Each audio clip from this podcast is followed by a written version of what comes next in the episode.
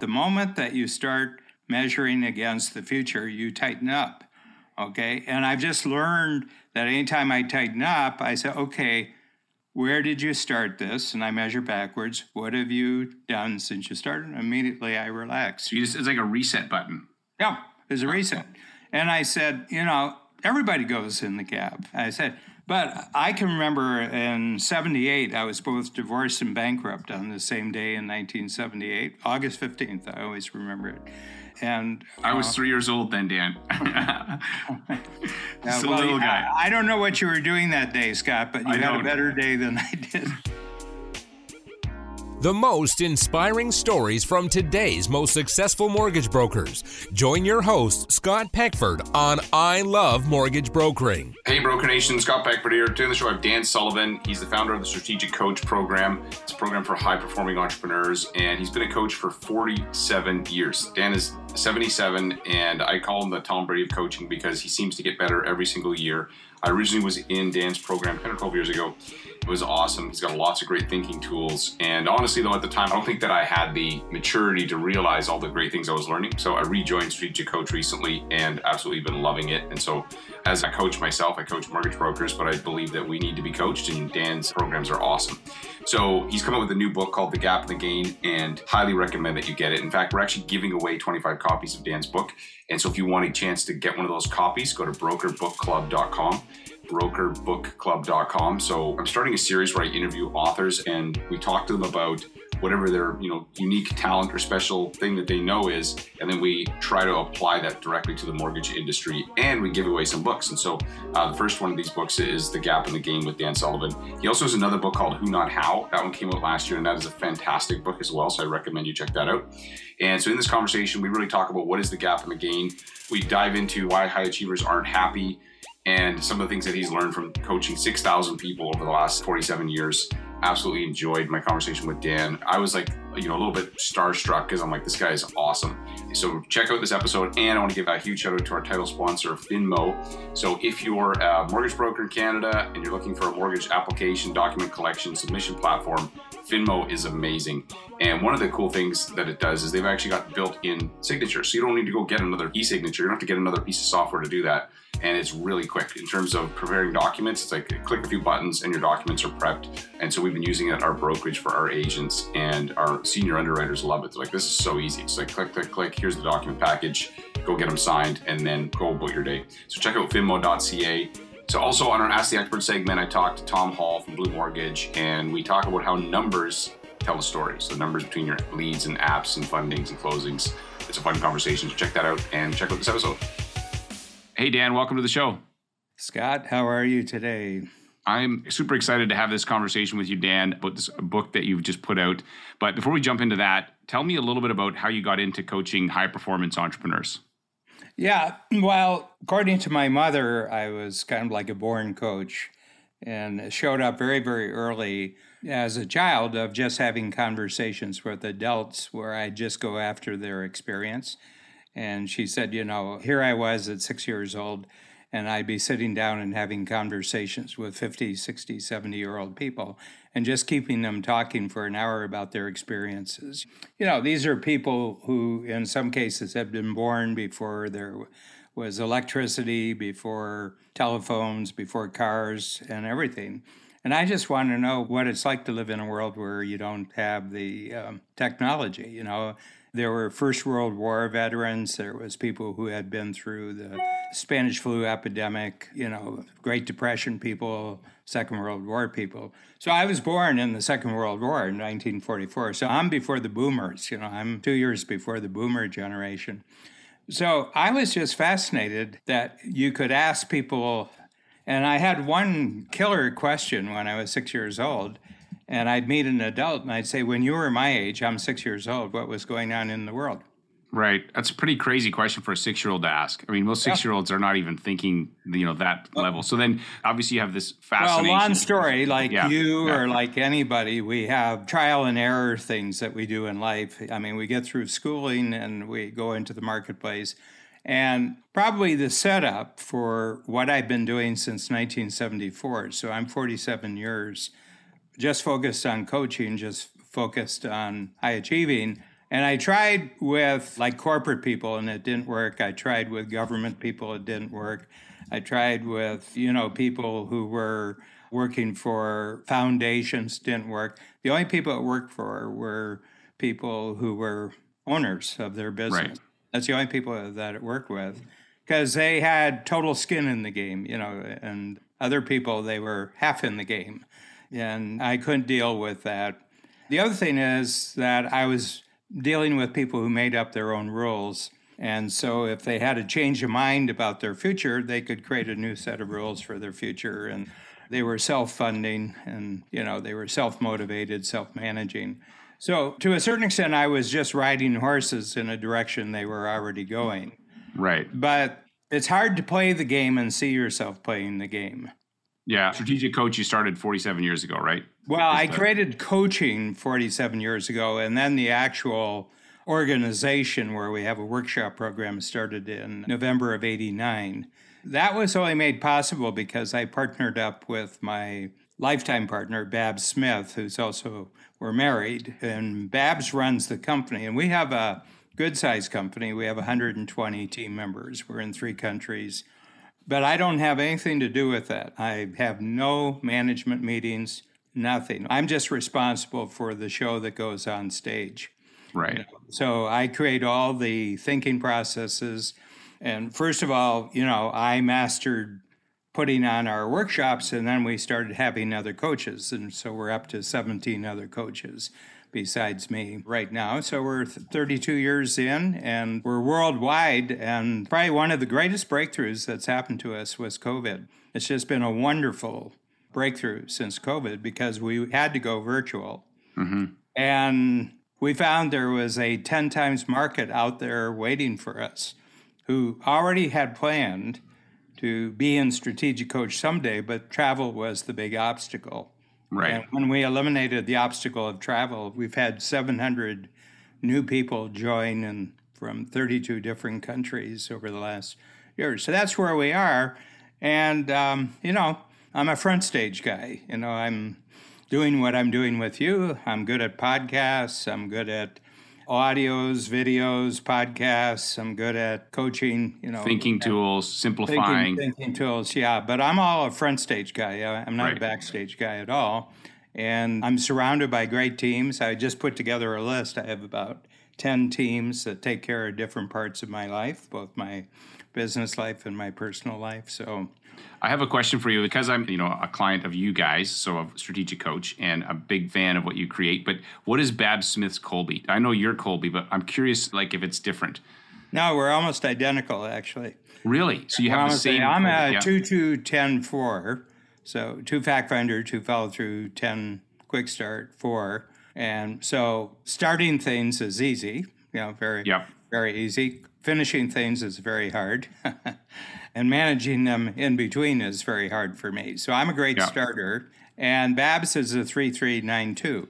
You know, we're just a number apart on uh, you know a couple of them, but what her unique ability is, she can create teams. She's great at just picking great team leaders and creating great teams. So the company runs on about 10 different teams, different areas of the company. The team leaders report to her, and we've taken advantage of a great process called EOS, Entrepreneurial Operating System, that is created by a 24 year veteran of strategic coach by the name of Gino Wickman. And he's mm-hmm.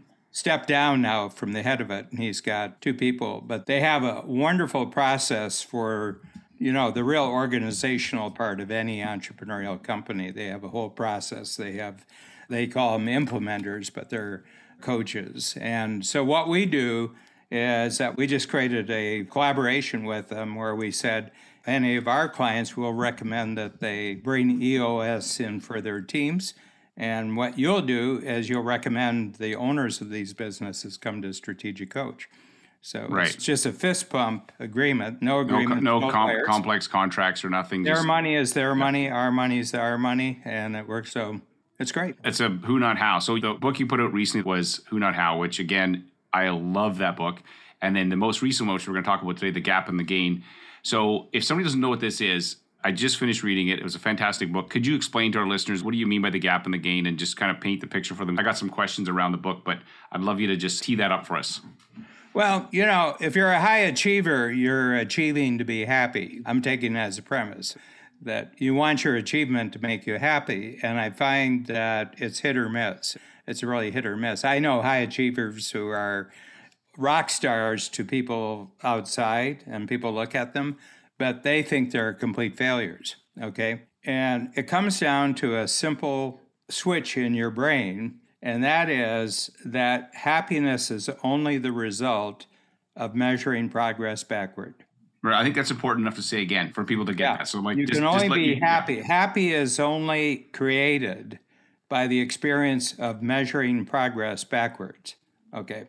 And what I mean by that is I'll give you two achievers one happy, one not happy achiever. They're equally skilled, they're equally successful. From the outside, they look like they're totally in the same league. And one of them is inspired by the future, very ambitious. They set goals for themselves, they measure, they get to the goal, they actually achieve the goal, and then they measure against their vision, they measure against their ideal. And it's like they didn't make any progress. It's like measuring your progress against the horizon. Right. I mean, you can get faster, you can do it at night, you can try to sneak up on it, but guess what? You never made any progress against the horizon. It's the same thing with your ideals. So people have a vision of themselves in the future, and they're always trying to measure their progress against their vision, and the vision just keeps moving away from them. Different achiever, that one's a guaranteed unhappy. They're miserable, uh, and their misery and their you know, actually really is very self destructive. They're oftentimes very addicted. They have various kinds of addictions. They've been through three or four relationships. They don't take care of themselves. They go through staff very quickly. You know, they go through customers very, very quickly, but they're talented. You know, they're very talented, so they can always make money. On the other side, you have a very, very successful but happy achiever and they do the same thing. They have a vision for themselves, which shines light on where a goal is achievable. They achieve the goal, but when they achieve the goal, they turn around and look backwards to where they started. Okay. So, one of them, there's always this gap, no matter how successful you become, there's this gap between you and what you think is going to make you happy.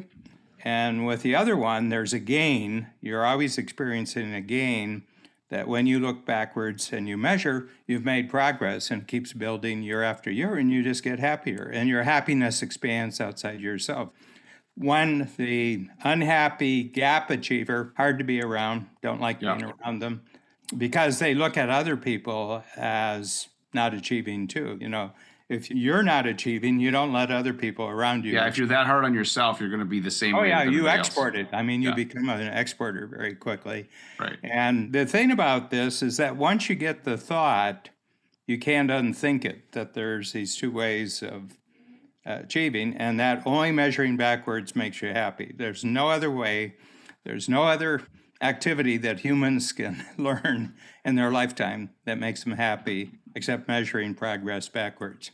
Right. I've met people in the mortgage business who make, you know, a million and a half a year and they're stressed out and it's never good enough, never happy. So I totally, I can see that. So how did you discover this? So the cool thing about the book, I'll give you a thought a second to think about this, but is that there's a ton of science and research that backs up this, like you explained it in like two and a half minutes.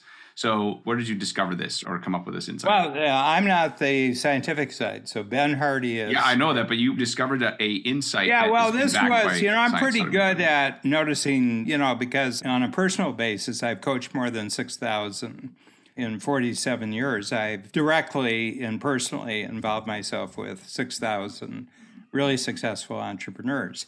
Okay, and when I say successful, right now, our minimum requirement to get into strategic coach is $200,000 US. Okay. Now, people say, well, there's a lot of people who make that. Actually, there aren't a lot of people who make that. Yeah. Yeah. and you're totally in the top 1%. Well, you'd be maybe in the top 2%. I mean, when you say the minimum is 200,000, I would say with our 2,500 clients, the average income is probably two, two and a half million because there's some big earners there. And the lowest might be in the 200s, but they wouldn't be there for very long. And they're in a different category. You know, they live in a totally different world. They have freedom that other people can't even dream about. But if your achievement doesn't make you happier after a certain while, it drives you crazy. You know, it really drives you nuts and you drive other people crazy. I mean, why is it? I'm doing everything they say to be achievement. I said, You missed all the classes on being happy. right. Right, right. By the time I wrote the book, the book goes back to 93. So it's been 20, 28 years. And, you know, I had worked with probably 300, 400 people by then. I just saw this pattern that they're obviously measurable success. In other words, they had witnesses, wasn't making them happy. And yet there were these others, they were getting happier and happier. And I just started looking into it a little bit, and I just saw the one difference was the unhappy were measuring against their ideal, and the happy were measuring back against their starting point.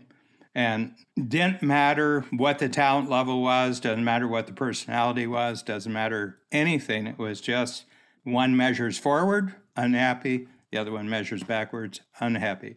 And then one of the big successes, because I wasn't really thinking about this when I formed the collaboration with Ben, he was a great writer. I wanted him for his writing skills. He just mm-hmm. has a really good major market style. You know, it's for anybody to read it.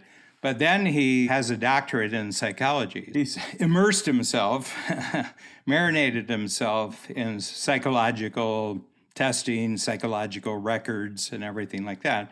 And that was a great addition because, you know, I'm just an intuitive guy. I can sort of understand something and I don't need a lot of footnotes. Well, that's because you're a two on the fact finder. You're like, okay, I know enough to know which direction I'm going. Yeah, in. me making up your facts is a lot easier than finding out the facts. right.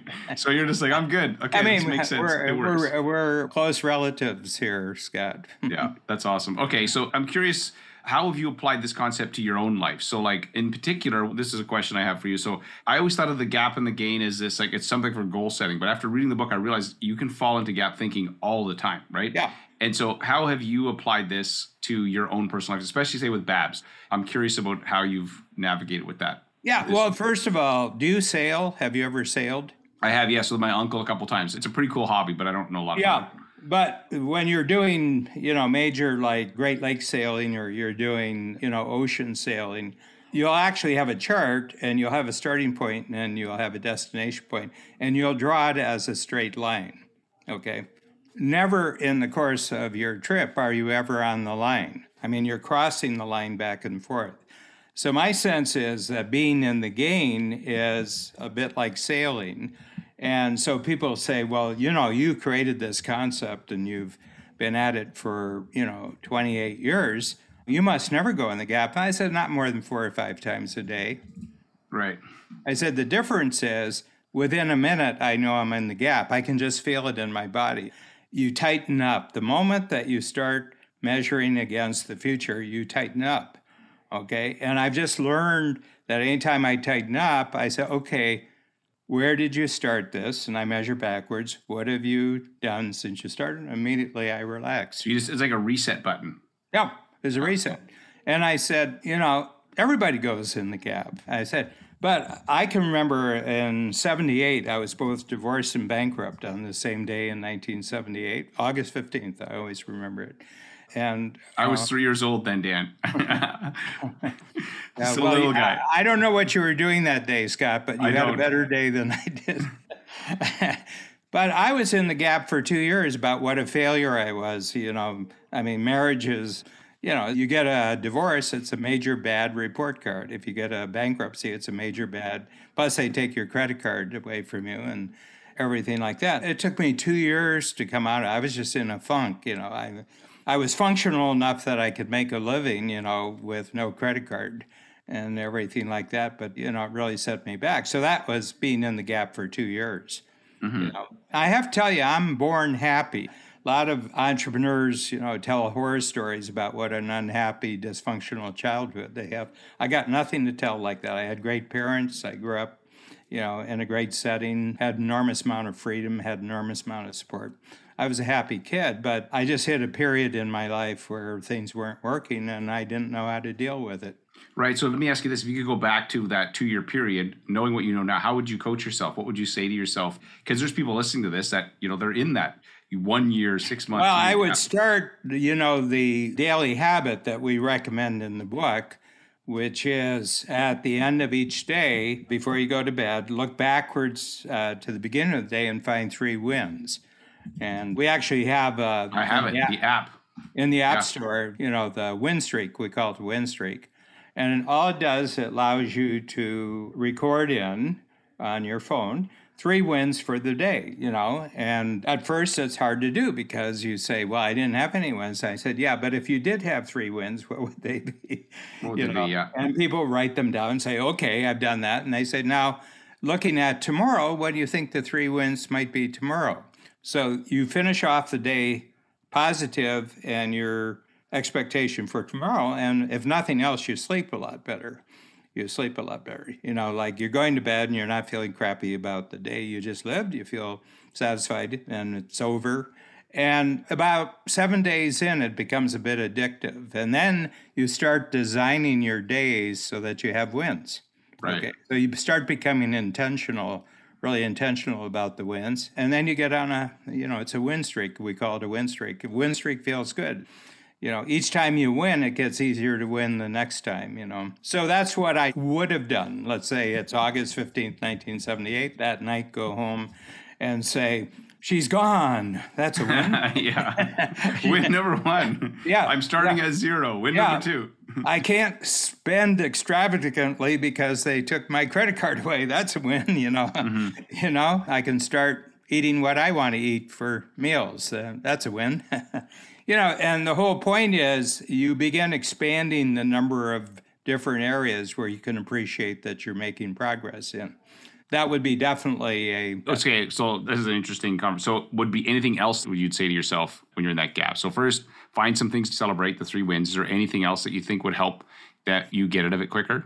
No, because I think constantly looking more forward to what was happening tomorrow and designing my day better and doing that better and better week by week. I think it would have shortened my down period by probably three quarters. Like I might have had three really bad months, and I would have been back know, on. Yeah, and, uh, I mean, it's part of your story now. It made you who you are. So it's, I, you know, oh, you yeah. look back at yeah, it's so big, yeah. but it's always interesting to think about. So you coach lots of high performing entrepreneurs. Can you think of an example of one of your coaching clients who was able to use this thinking tool to go from gap thinking into the gain and yeah. what the impact it had? Yeah, I have a lot, and these are two. So most of our entrepreneurs are self-made. They're the person who created the company.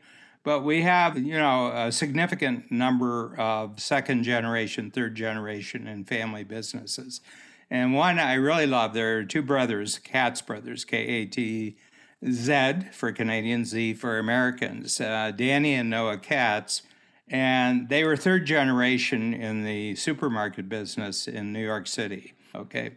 So they came into the program 20 years ago. The really good ones, I keep them forever.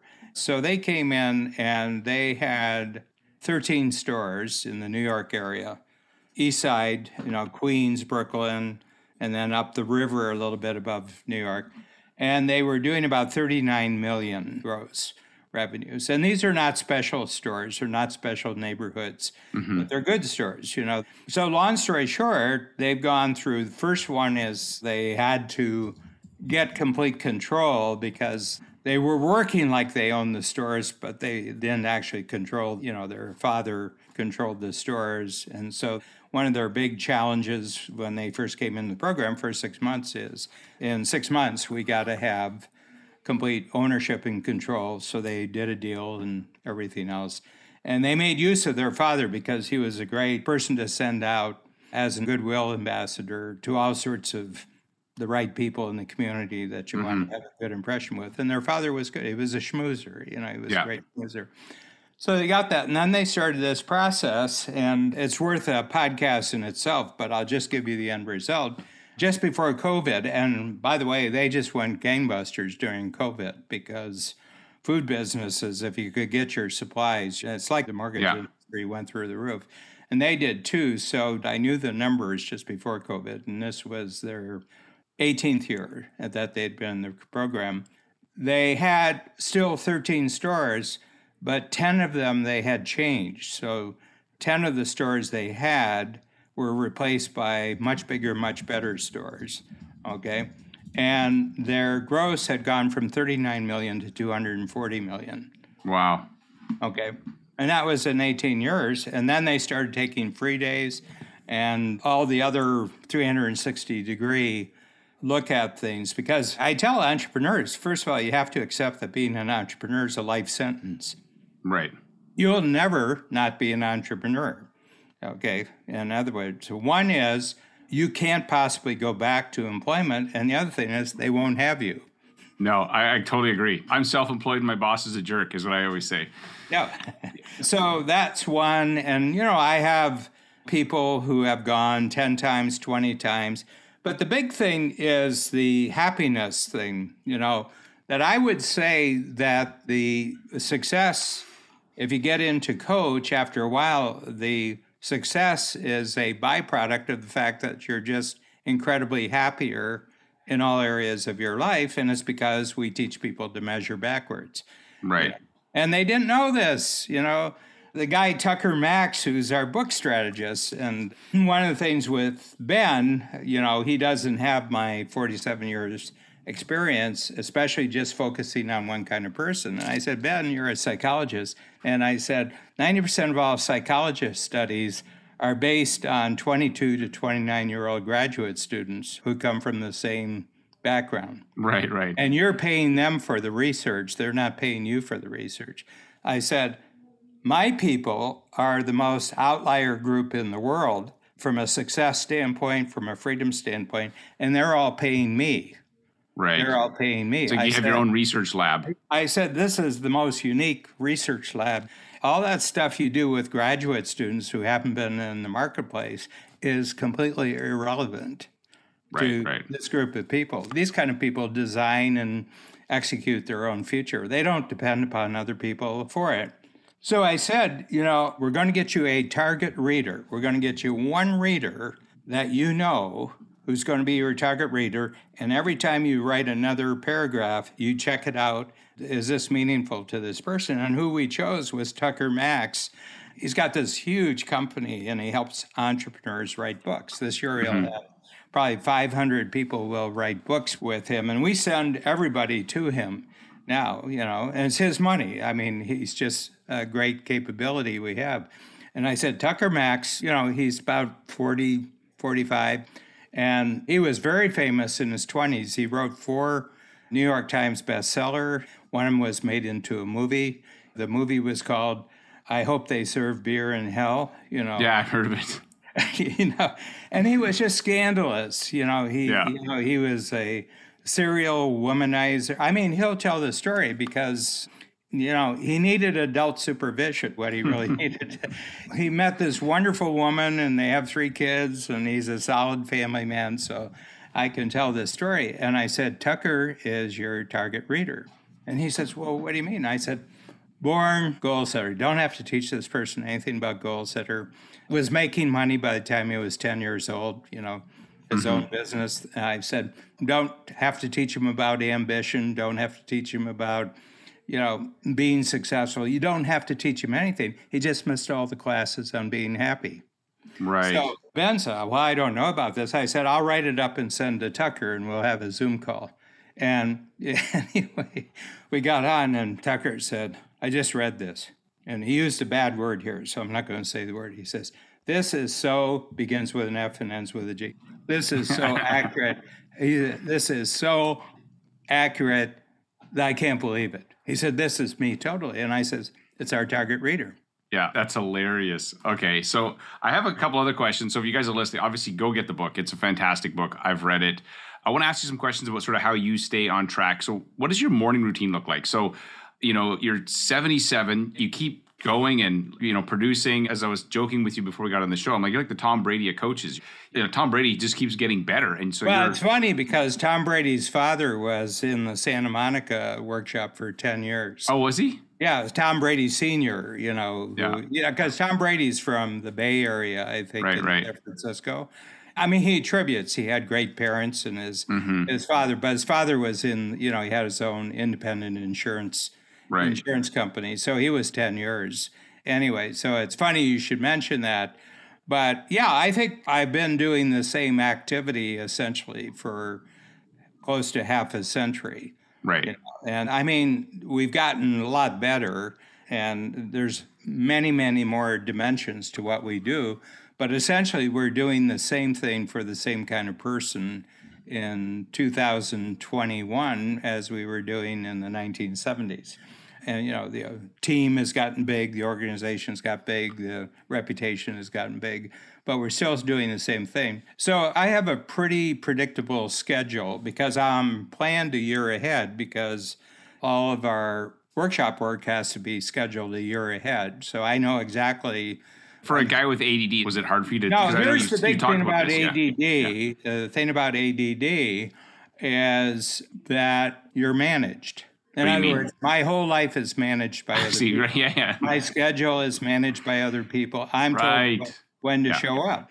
You know, I don't know if you remember way back, and I don't remember when, but when he was still alive, I had this thing about unique ability and unique ability teamwork. And I said, I want to tell you something. You know, Frank Sinatra, probably the greatest pop star, pop entertainer of the 20th century, hands down. You may not like the guy, but he was there for 40, 50 years. You know, Frank Sinatra did not move pianos. Right. Frank Sinatra did nothing. He was managed, he had schedulers, he had managers, he had team and everything else. And the whole secret, you know, if you can free up an ADD high quick start like you and I are, you can free them up from all the doing Right. and they just perform in the one area that they're really great. They're superstars. They're Right. So my life is totally structured. It's totally scheduled. It's totally managed. But the creativity is in the workshops itself. You know, I create structures where I ask people a lot of questions, and then I'm really good at getting people to, you know, compare notes and do that. And I'm a good artist. I'm a good writer. I'm good on video. I'm good on audio. All good skills, not superstar, but put them together. I'm a good front guy. First of all, I sleep really well and I get tons of sleep and uh, chemically enhanced to Yeah. get through the night. But first thing in the morning, before I have breakfast, I do a thousand calories of intense cardio and intense lifting work. Yeah. That's a lot of 1,000 calories. takes me about an hour and 20 minutes. Yeah, that's a significant number of calories. So you get in the You know, and get I do it a heart monitor, and the Yeah. heart monitor tells you Yeah. what you've done. And, you know, I've been doing that now for probably since I was 75. So I started this. And the older you get, the more you have to work at it the, yeah. because gravity wants you. and all your parts. In the end, gravity wins. Yeah. yeah, but, you know, we go through a lot of great testing. We have a lot of great medical connections. We have two healthcare systems. We have the Canadian healthcare system, and then we have Air Canada. right. Which gets you to the whatever you need. Chicago, So New York, right. Phoenix, Miami, where all the really top notch Specialists stuff, are. all the top notch stuff. Is. so a thousand calories. So when does your day? What do you do then? Do you do any reading? Do you any like meditation? well, I'm, I'm up uh, usually during work weeks. This is work week, so I'm in bed by eight and I'm up at four. Right. You know, I'm a farm kid. I grew up on a farm, and you know, I'm used You got to feed the cows, so you're Yeah, up. yeah. uh, You know, farm life starts early. I was in the army. Farm life Mm-hmm. starts early. I was into sports. Sports life starts early. Really, my productive, my creative period ends at noon. Mm-hmm. I love podcasts because it's interactive and I don't have to do any planning or structure. I can just respond to questions. And then, you know, I have this year, we're still in the virtual part, but where you have in person workshops, I'll have about 50 all day workshops at two levels the 10 times level and then the free zone level. I have about 50 workshops. But now during COVID, I've created this really neat thing. I have one right after our podcast is finished, and it's called a two. It's in the 10 times program, so that when you're in the 10 times program, you get six extra two hour sessions between every 90 days, completely optional. And then the free zone, you get seven in between. So I do 13 others. So right now I'm doing about 100 coaching events. And I'm really in my sweet spot with this. We all have a public voice regarding what's happened over the last two years. And we said, boy, you know, it's really been challenging. Boy, we've really had to make a lot of adjustments. And you do it without a smile on your face. But right. in private, you say, these have been the two greatest years of my life. right. They're in the same economy, they're not experiencing it the same depending no, on. No, they're not in the same economy. They're in a completely different Right. Economy. Oh, yeah. Right. That's, okay, that's, yeah, that's a good way to put it. Okay. So I read your book, Wanting What You Want. You write these mini books, and it was like gravity doesn't work the way I expect. It kind of ties into the gap and the gain. So maybe could you just talk about that briefly before we wrap up? Because yeah, I, I just, this is on yeah. Amazon. You know, I think they're like two bucks on Amazon. So I write a small book every quarter. So when I was 70, I said, I know how to produce these. I had written already 13 books in the previous 25 years. And I said, you know, I'm just going to make a commitment in a project that every quarter I'm going to write a small book. So a small book is uh, there's less than 50 pages of copy.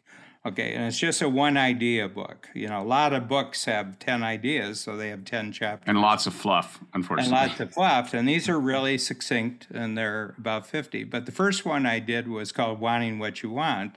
And the reason is that most people don't. Most yeah. people, their lives are lived by wanting what they need. Okay. Yeah. What do you need? Well, I need this, I need this, and I need this. And it's a very scarcity based attitude. It's really interesting. I'm the only entrepreneur in a family of seven. And through back channels and things, I found that the reputation that Dan has in, you know, this family of siblings, that all Dan cares about is money. Okay. Right. But the interesting thing, if you hang out with me for a couple months, you'd never hear me talking about money. You know, I talk about, you know, breakthroughs that we're going to make and technology and, uh, you know, all sorts of interesting things we're going to do, but you'll never hear me talking about money. Okay. But when I'm home, all they talk about is money because they don't have the money that they need. Right. And so my attitude towards money is, have more than enough for anything you're ever going to need and then end the conversation there. Don't talk about money. Just make the money and stop talking about the money. Right, right. Okay. So, what I discovered, and this goes back to my divorce and bankruptcy, August 15th, 1978, what I came to the conclusion during the two years when I was really, you know, kind of in the ditch, really in the gap, I said, you know, the first thing you have to do is you have to relieve everybody from responsibility for these two events. It wasn't her fault, wasn't anybody else's fault. The reason why this happened is you weren't telling yourself what you really wanted. And you right. were hoping that someone else would give it to you mm-hmm. without you saying what it was. Here's something, you know, Scott, that's really interesting.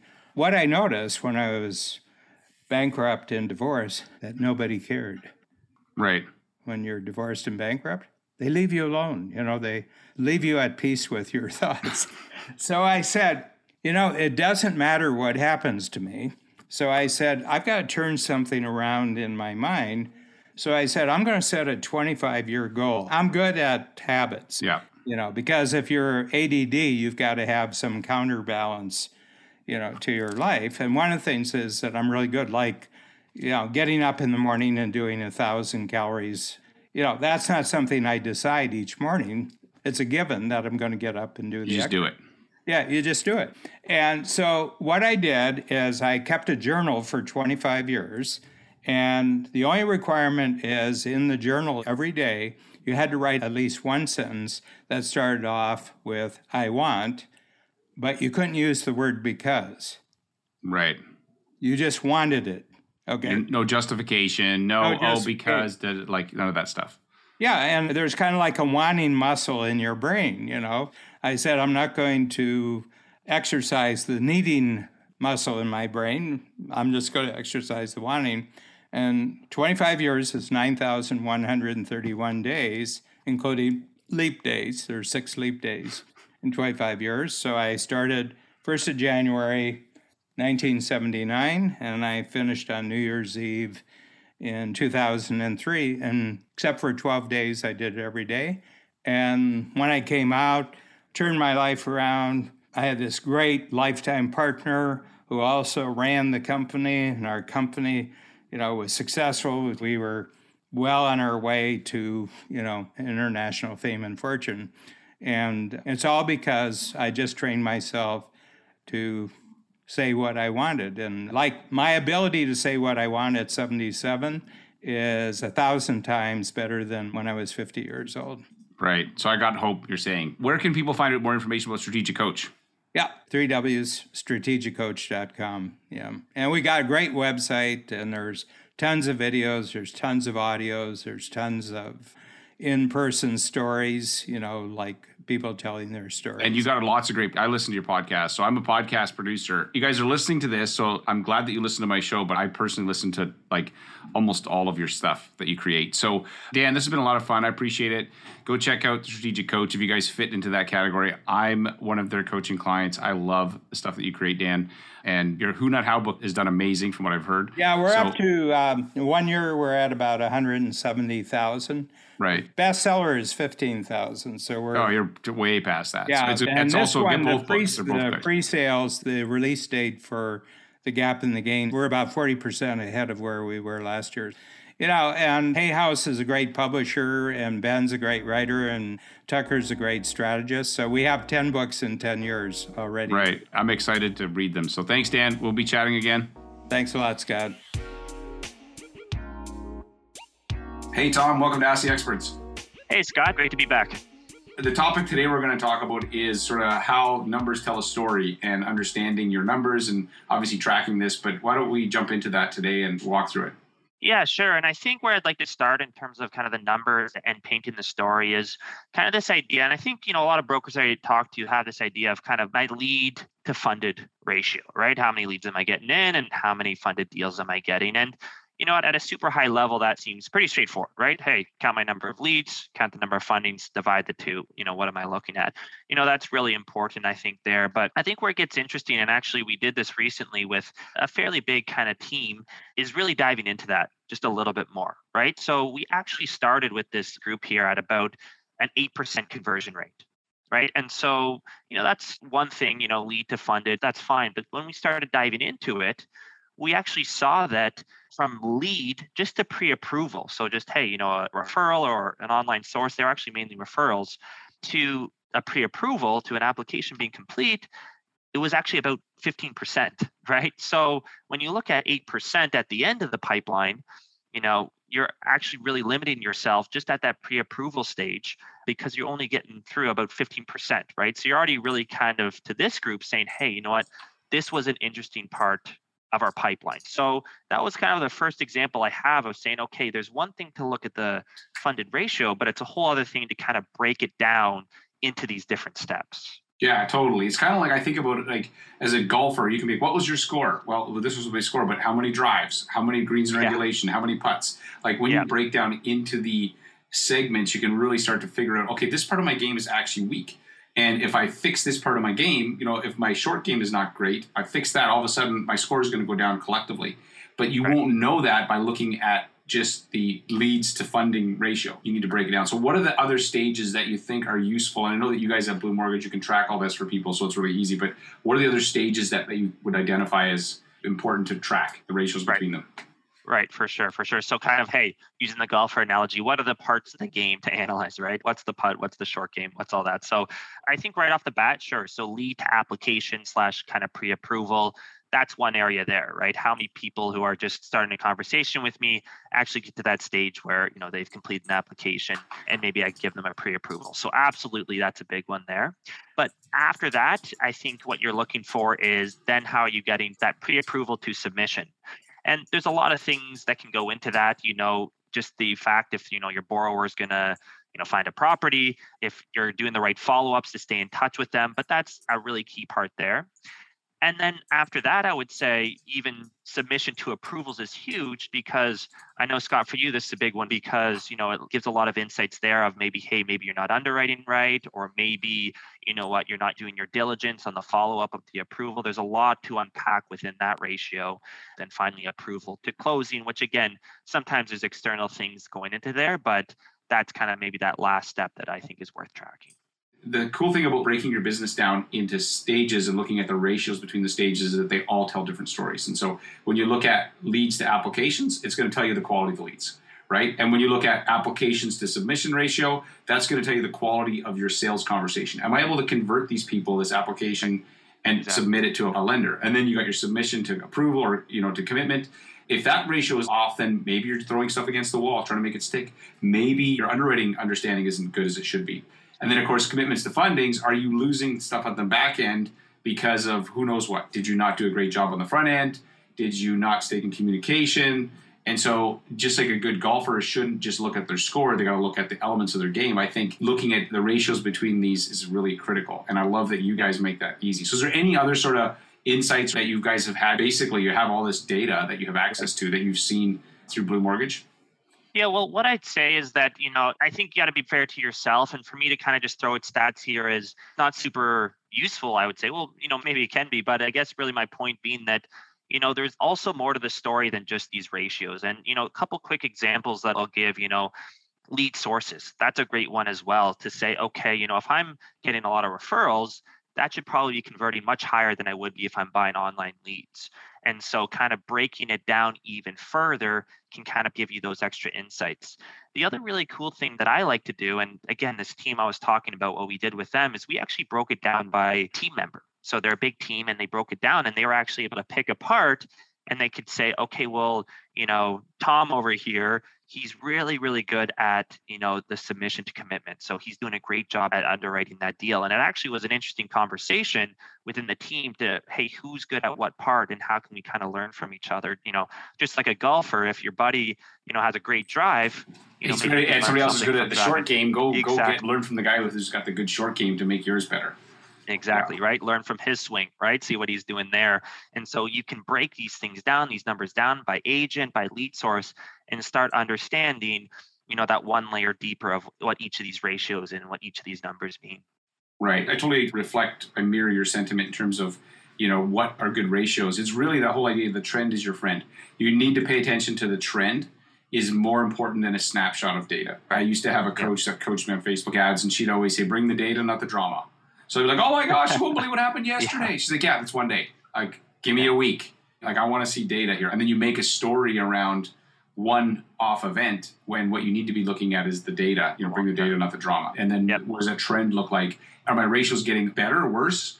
Then you can really diagnose your business. Like, and this is why, you know, using tools like Blue Mortgage, you can do this kind of analysis. And the cool thing is, like you said, across your team. So who on your team is crushing these different stages? Now I can be like, oh, okay, what are you doing different than me? And how you can optimize, right? Which, if you have the data, you can do that. Totally. Totally. Yeah, that's awesome. Yeah. Okay, so what are your last thoughts on this whole concept? You know, I think that when it comes down to these things, there's a lot of these numbers that you can generate. So, you know, first and foremost, you know, get the right tools in place that'll allow you to track it, that it's not going to be a three hour exercise just to figure out these numbers. Get that more on autopilot. And then once you do, you know, understand the full story of each of these numbers. You know, Scott, to your point, not reading into the drama too much, but understanding at each stage and maybe each referral source, look at that number, understand what it means in the context of your whole business, and use the laws of those big numbers to really drive the changes in the things that you actually want to be doing and the changes you want to make for your business. Right. Yeah, that's awesome. So if you're listening to this, you're like, hey, I love this idea of being able to track the ratios between. Go check out Blue Mortgage. Tom and the guys are amazing. We got lots of our you know, coaching clients use them and folks that I know use you guys. They've got a fantastic platform that makes this really easy for you. So check that out. And yeah, thanks again, Tom. We'll be chatting again. Thanks, Scott. All right, so thanks again for checking out this episode, the very first Broker Book Club episode where I talked to Dan Sullivan about the gap and the gain. And so, again, if you want to get a free copy of this book, we're giving away 25 copies. Just go to brokerbookclub.com. This is a new series that we're going to be doing once a month. We've got another author planned for the next month with an awesome book. And so you can get a chance to win the book. And then we're going to have these conversations about whatever it is that their specialty is. And then how do we apply that specifically to our lives as busy mortgage brokers. So hopefully you guys enjoy that. Check out brokerbookclub.com. And we'll be talking to you guys soon. This is an I Love Mortgage Brokering production.